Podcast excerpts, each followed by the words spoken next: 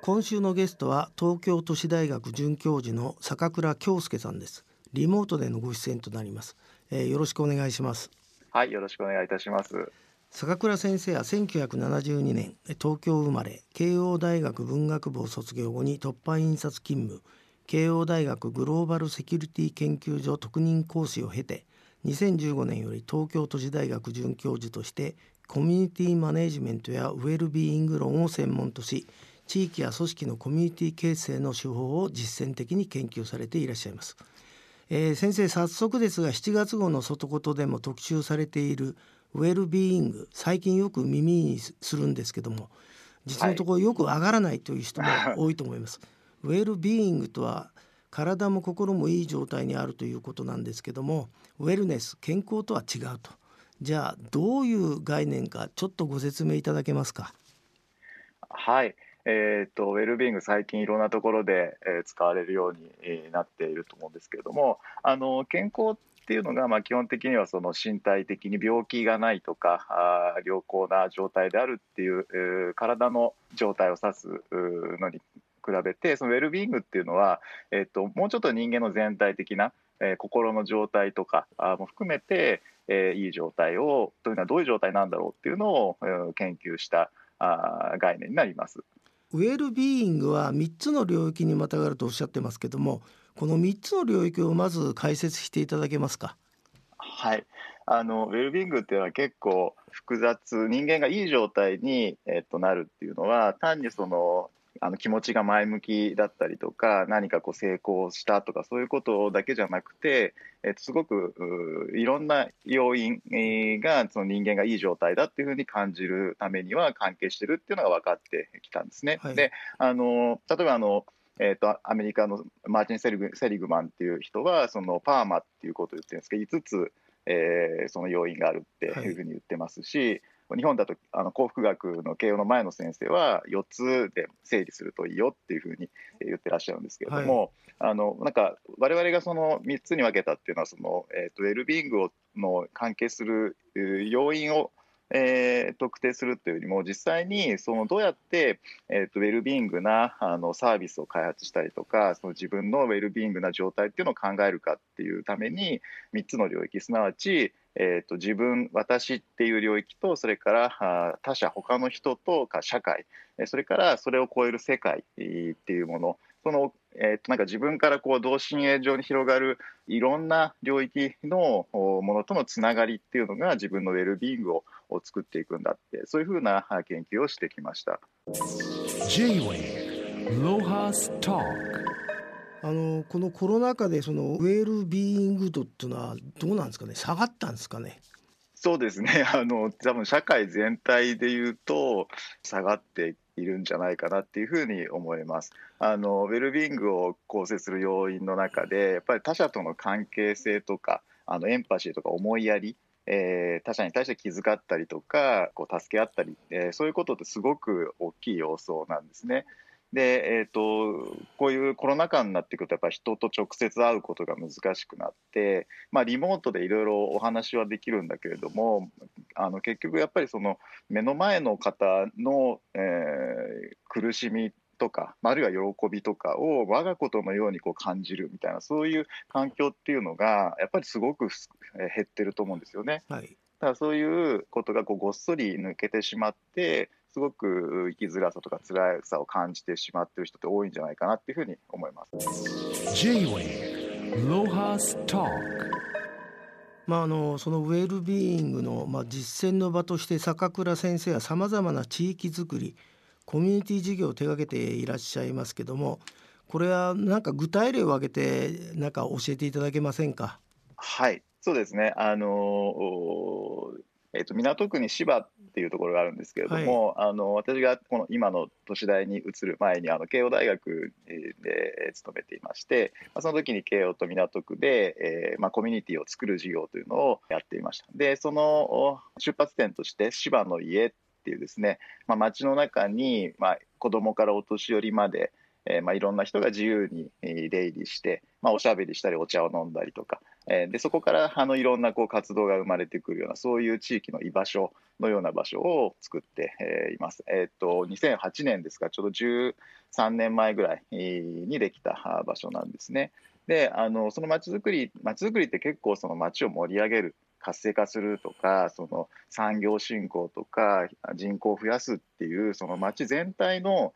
えーと、外からこう見た時に活性化してるかどうかっていうのを目指して行われるのがこれまでだったんですけれどもあの最近ではそのその町で暮らしてる人があの本当に幸せであるとかいい状態である、えーと、自分らしく生き生きと暮らせてるかどうかって結構大事なあことなんですね。で芝の家っていうのはあの、えー、まあ、そういったことが言えるちょっと前に始まった事業なんですけれども、まあ、本当にいろんな人が必ずしも町づくりに参加する人じゃない人も含めて、えー、集まってで世代とか違いを超えてえー、と一緒にいられるっていう状態をまず作る。そこからなんか一人一人が本当に自分らしい活動を始めていくっていうそういう取り組みなんですね。だから非常に今から今の言葉で言うとそのウェルビーイング、えー、一人一人のウェルビーイングっていうのをしっかり大事にした、えー、プロジェクトだったんじゃないかなって言えると思います。あのその場作りは、まあ、できるとしてもそこに参加する人たちをどうやって呼びかけるんでしょう？あの島の家は本当にその、えー、みんなが住んでいる町の中にあるんですね。で通りに面してあの縁側があってあの引き戸があって、えー、がそういう場所なので島の家に来る人多くはたまたまこう前を通りかかって縁側の前でおしゃべりをしてあこんなとこがあるんだったらちょっと入ってみようかなみたいな人が実は多いんですね。J-Way ロハスタあと先生あの東京都市大学の地元の世田谷区小山台で実施中の、まあ、ウェルビーイングな地域を、えー、実現するリビングラボプロジェクトこれをちょっとご説明いただけますか。はい、えーと、7年前にあの私が都市大に移ってから、えーまあ、すぐその地元の小山台商店街があるんですけれどもそこの30代の若手の理事さんですねと知り合う機会があって高野さんっていうんですけれども、えー、小山町プロジェクトっていうプロジェクトを始めました。小山台って結構住宅地でいろんな人が住んでて小学校もあって大学もあって、えー、商店街もあってでだけどなかなかそのいろんな人がいるんだけれどもこう立場が違う人、えー、世代が違う人とえー、気軽にこう出会うチャンスってなかなかなかったんですね。はい、あのこれ都市部はどこも同じだと思うんですけど。で、えーと、親町プロジェクトはその商店街を学生が商店街でホコ天プロジェクトって言って商店街の中でいろんな人がおしゃべりできるようなそういう、えー、プロジェクトをやってみたりとかサロンとかバーをやってみたり、えーと、街の中のいろんな人がこうつながる機会を作ろうっていうことをずっとやってきました。で、えーとそこでなんかやっぱりいろんな人が出会うとこれまでなかったようないろんな活動がこう始まっていってで最初はその、えーと、すごく個人的な、つながりですね個人的なやりたいこと、えー、をどんどんこう始めていくっていうそういうことが起こってきたんですけれども、えーと、それが、えーとだんだんですね地元の例えば病院えー、訪問医療のクリニックとか、えーと、小学校とか中学校が一緒に授業を作ろうとそういうような形で個人だけじゃないいろんな地元の組織とか企業とか団体がも一緒にこう関わるようになってきました。で、えーと、今その、えー、いろんな人と一緒にそのリビングラボというのを作ろうと,、えーと、具体的にはその商店街の、えー、に面したその高野さんのお店ですね。お店の1階をカフェ的な場所いろんな人が集えるようにしてその2階にその大学の研究室を作ろうと、えー、企画をして、えー、います。あと先生あの地方では例えば山形県で若い女性たちの活動を、えー、巻き込んで展開してるらしいんですけどこのプロジェクトもちょっとご説明いただけますか？はい、えーと、山形の北間地方というところで、えーと、人と地域をつなぐ事業っていう街でいろいろこう活躍する人を同士をこうちゃんとこうつなげていくっていうそういうあのテーマで始まった事業なんですけれども、えーと、結果的に集まった方がですね、えー、20代30代40代、えー、男性よりも女性の方が多くて、はいえー、で普通そのまちづくりの研修とかリーダー養成っていうのは本当になんか目的を決めて一生懸命活動する人を育てるっていうそういうものが多いんだけれどもその人と地域をつなぐ事業っていうのはなんかそういうメンバーが集まったあこういうこともあってじゃあ本当にこの地域でどうやって生きていきたいんですかっていうことをこう話すところから始めたんですね。であの実はその地域にはちづくりに関心があって積極的にこうやりたいっていう人ばっかりじゃなくてもちろん、えー、と実はあのお嫁に来て、えー、子供子育てしながらこの地域に住んでいて、えー、でそうするとなかなか東京にいた時に比べて、えー、友達も多くないし、えー、自分の役割っていうのは奥さんとかお母さんとかお嫁さんっていう中にこう閉じてしまってなんかそれがあ本当にこれこれだけでよかったんだろうかみたいにえー、感じてらっしゃる方、え、結構潜在的には多くて。でそういう方がですねちょっと家の外に出て、えーと、いつも一緒にいる人だけじゃない、えー、地域のいろんな立場の人と話をしていく中で、えーと、なんで私がここに住んでるんだっけそしてこの先どうこの地域でどういうふうに生きてきたんだろうかそんなようなことをみんなで考えるでそして考えてるだけじゃなくてちょっとそれをその一歩を踏み出していこうみたいなそういう形のあの街づくりっていうのもあってもいいよねっていうことで、えー、やっています。あのまあ、日本全国にずいぶんいろんな拠点ができたことは分かったんですけどそのウェルビーイングが上がったのかどうだったのかっていうそういうのはあれですか？なんか数値化してるんですか？どういうことでこう手応えを感じていらっしゃるんですかね？あそうですね。そのウェルビーイングを測るっていうのはその、まあ、外側から測るっていうよりもそのその人がどういうふうに実感されているのかっていうことをまあ聞くっていう測り方をするのが、はい、えー、一般的なんですけれどもでその測り方にもいろいろ決まったこう質問っていうのがあるんですけれども、まあ、私の場合はそれほど全てのプロジェクトで参加した人がどうなったかっていうことは聞いてはいないんですけれどもあの徳島県の神山町というところで今町役場が集合住宅を町営の集合住宅を作っているんですね。であのその調査のプロジェクトで分かったのがですね、えーと、その地区全体の町の人に聞いたのとそれからその集合住宅のプロジェクトに関わっている地域の方やそこに引っ越してきた方に聞いたそのアンケートの結果からですね、えー、すごく面白かったのがその、えーと地域のえー、と将来地域の未来のために、えー、自分の仕事や活動がつながってるかどうか、えー、これを、えー、つながってるっていうふうに感じてる人の方が、えー、つながってないって感じてる人よりもそのウェルビーイングの度合いっていうのは高かったんですね。だからそのお街の中で単にお客さんとして、えー、誰かが作ってくれてる街で、えー、楽しく暮らすっていうだけよりかは、えーと、自分の地域が将来もすごく豊かになっていくために自分が何か貢献できている自分が参加できているっていう人の方が、まあ、ウェルビーイングの実感が高いっていうすごく面白い結果が出ましたね。このコロナ禍では研究の軸となるコミュニケーションの場を持つ機会は例年ように減ったとは思うんですけどゼミの生徒たちはどんな様子ですかね、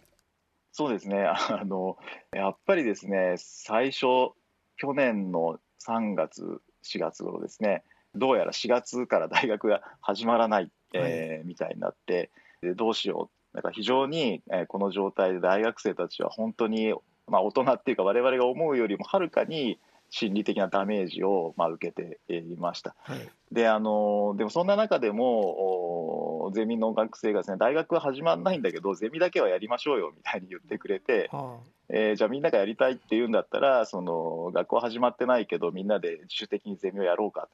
えー、ただやっぱり最初はこう外でやろうとかあその距離を保って対面でやろうって言ってたのが、まあ、大学ではには当学してはいけないとか全部オンラインでやりなさいってことでこうどんどんどんどんやろうと思っていたことができなくなっていくんですね。でこうやろうと思っていたことができなくなっていくにつれてやっぱりやっぱりこう元気をこう吸い取られるっていうかでやっぱりあの学生は結構やっぱりその自分自己決定するっていうのがなかなかそのチャンスがないんですよね。大学でこうしろ、先生にこうしろ、社会でこういうのことはやっちゃいけないからやめなさいっていうふうに、すごく、えーと、いろんな変化に対して振り回されがちで、えー、でそれがそのウェルビングの大きな要因ってやっぱ自己決定その、えーと、じ自分が決めるとか自分からやる、えー、そういうことがすごく大事なんですけれども、まあ、それを奪われるとやっぱり本当にみんな、えー、バタバタとあのこうやあの正気を失っていくと元気をなくして落ち込んでいってしまう。でただそんな中でもそのゼミ生の去年の様子を見ててすごく分かったのがでもこんな状態なんだけど、えーと、自分でできることを探してどうやったらできるのかっていう考えて実際にアクションをしようよっていう空気になるだけでやっぱり本当に気持ちが変わるんですね。えー、でそれで本当に小さくてもこれまでやろうと思っていたことはまあできなかったんだけれども、えそもそも何をやろうと思っていたのか今できるこの状況の中でできる選択肢って何だろうっていうふうに考えて、えー、アクションすることによって、えー、すごくやっぱり充実感が戻ってくるっていうのをまあ見ていました。先生の、えー、本で共著で中央経済社からコミュニティマネジメントつながりを生み出す場プロセス組織。そして先月は場づくりから始める地域づくりが、まあ、出版されてますけどこの本を読むとあれですね。まあお金がそこそこあればどんなに幸せかっていうことが分かるようになってんですかね。そうですね。あの、まあ、あの私はそのウェルビーイングっていうのはその一人一人、えー、違うんだと思うんですね。はい、えーと、私にとって自分がいい状態でいられるためには何を大事にしなきゃいけないのかっていうのは実は一人一人違っていてでその中に、えー、まあ